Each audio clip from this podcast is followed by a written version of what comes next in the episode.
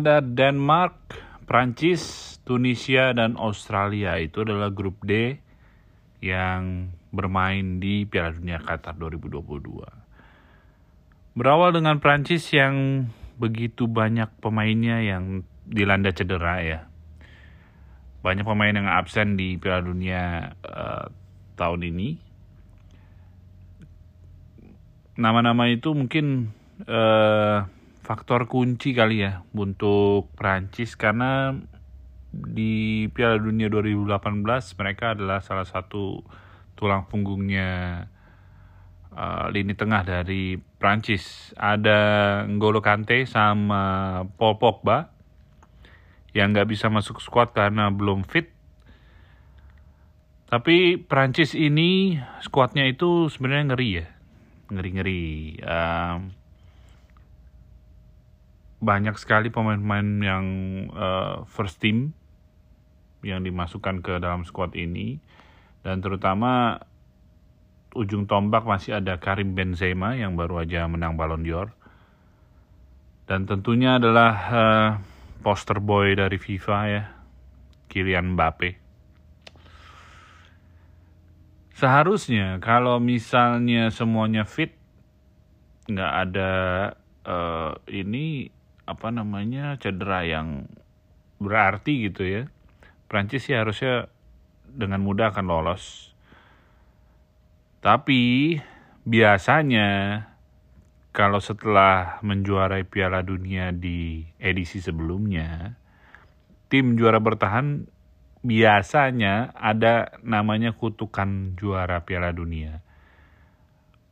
Jadi banyak uh, kejadian kalau misalnya juara Piala Dunia edisi sebelumnya itu sebagai juara bertahan di turnamen uh, Piala Dunia yang nextnya itu mereka akan keok babak belur lah paling enggak entah nggak lolos grup entah kalah di knockout stage tapi mereka diyakini tidak bisa mempertahankan gelar juara dunianya Um, beberapa ini ya, beberapa nama juga masih diragukan sebenarnya di Prancis. Yang salah satu yang paling besar adalah Rafael Varane yang cedera di MU dan dia tapi dia tetap masuk uh, squad. Jadi kayaknya sih pelatih uh, Prancis ini masih berharap dia akan sembuh gitu. Meskipun di lini belakangnya Prancis sebenarnya uh, cukup komplit ya kalau tanpa Varan pun cukup komplit. Ada Upamecano, ada Jules Konde, uh, Ibrahim Konate, Kim Pembe, uh, Lucas Hernandez, sama Salibanya Arsenal juga yang lagi naik daun. Jadi sebenarnya sih uh, ada atau tidak adanya Farhan itu mungkin uh, sebagai sebuah apa ya uh, mental aja sih. Mental dan motivasi juga pengalaman uh, untuk junior-juniornya aja yang main di uh, Piala Dunia. Karena untuk level Piala Dunia kan sebenarnya secara teknis adalah pemain-pemain terbaik semua yang dipanggil. Namun bagaimana satu negara itu, satu tim itu bisa mempersiapkan mentalnya yang terbaik untuk uh, maju di Piala Dunia ya. Untuk kiper juga kayaknya nggak ada yang gantiin Hugo Lloris ya. Meskipun di situ ada Areola, Areolanya West Ham dan Mandanda dari Rene.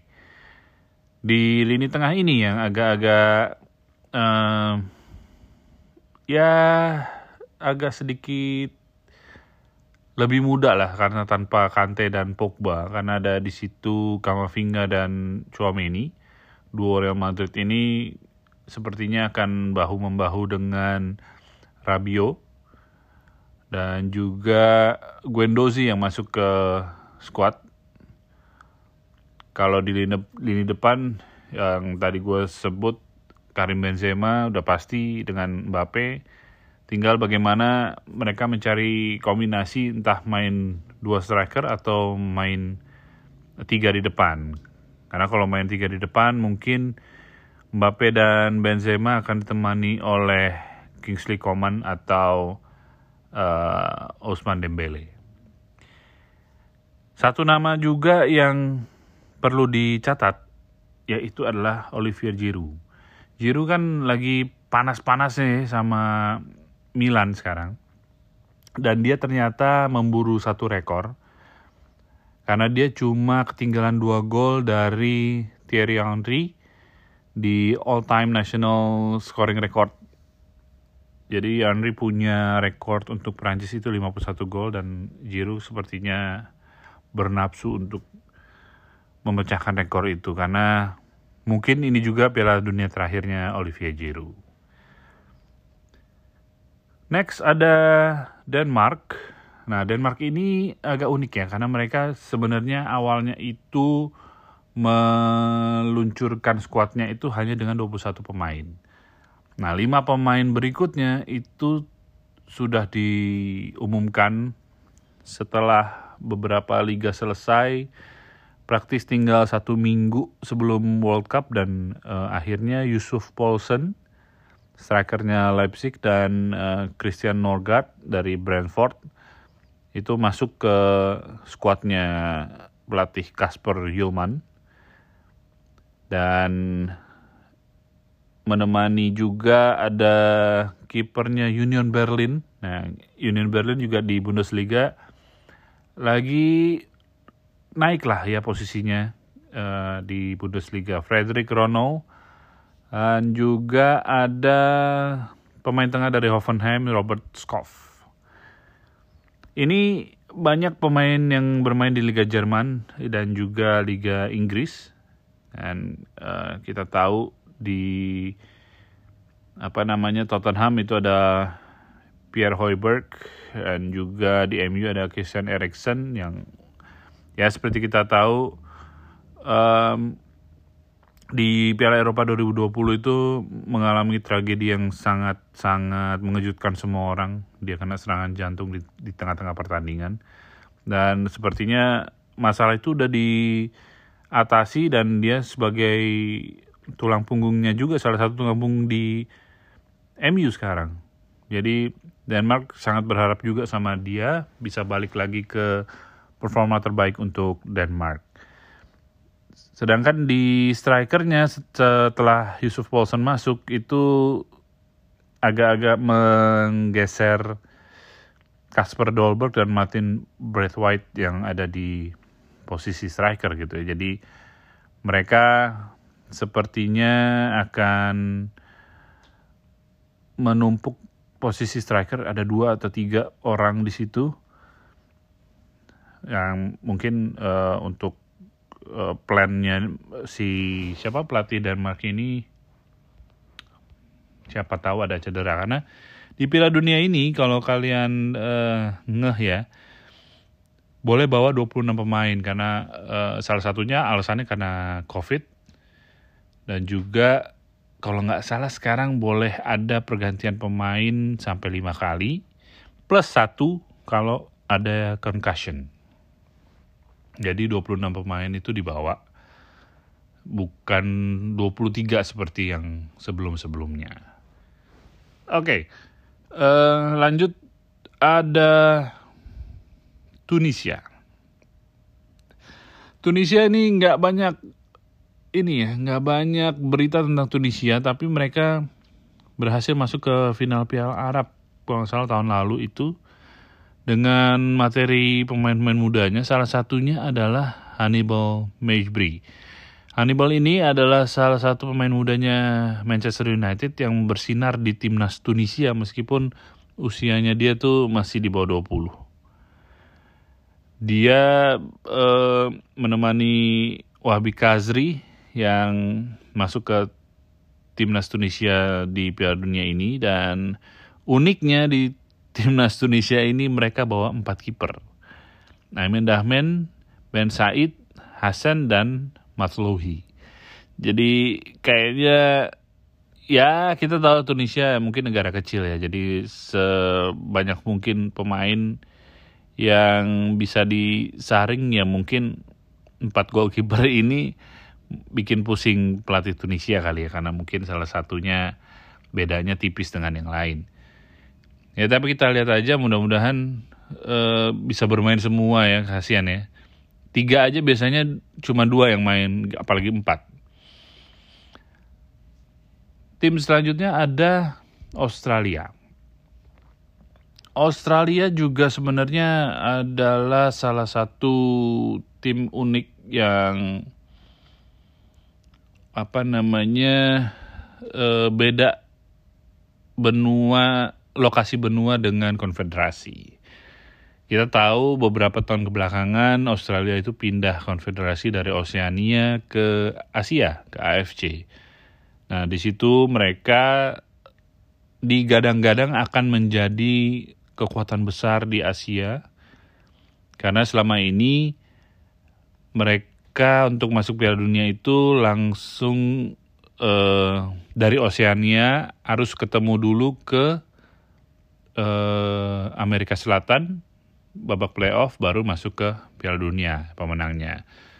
Nah, untuk memperbesar peluang mereka untuk masuk ke Piala Dunia, makanya mereka pindah ke AFC.